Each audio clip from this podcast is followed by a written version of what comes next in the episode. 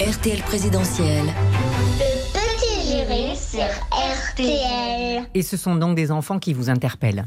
Bonjour, je m'appelle Thelma, j'ai 12 ans et euh, j'aimerais savoir, euh, est-ce que vous allez euh, établir euh, l'égalité entre hommes-femmes Bah, enfin déjà, euh, Au niveau vestimentaire Euh, bah, Par exemple, en été, il y a des choses qu'on n'aurait pas le droit de porter. enfin les garçons, eux, ils peuvent se mettre en short. Enfin, il y a beaucoup de, hein, les- beaucoup de personnes qui disent oui, mais en fait, ça va déranger les garçons. Si les garçons peuvent se mettre en short, bah à ce moment-là, les filles aussi. Est-ce qu'on pourrait alléger les restrictions sur les styles vestimentaires euh, pour les filles?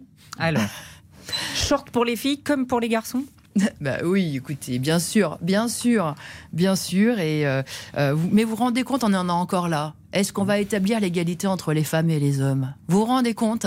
Bah oui, ces- parce que dans cette société, les femmes, eh ben, elles font les boulots les plus mal payés, les plus précaires. Alors, voilà. je voulais vous Donc, demander- tout ça, il faut le changer. Est-ce que vous êtes favorable à un délit de non-partage de tâches ménagères comme l'a proposé Sandrine Rousseau? Un délit de non-partage Non. de tâches ménagères? Non, mais écoutez, euh, euh, je pense que euh, quand un couple euh, arrive devant les tribunaux, ça, ça arrive, hein, ça s'appelle le divorce. Voilà. Bon, euh, bah oui. Donc euh, je pense que euh, non, mais il y, a, une pression sociale qu'il faut exercer. Je pense que vous savez ce qui a fait avancer les, droits des femmes, bah, c'est quand elles se battaient, quand elles se faisaient entendre, quand elles s'organisaient, quand elles se révoltaient. Je pense que c'est une nécessité encore aujourd'hui, mais c'est tout ça qui ferait avancer aussi tout le monde un peu dans sa tête.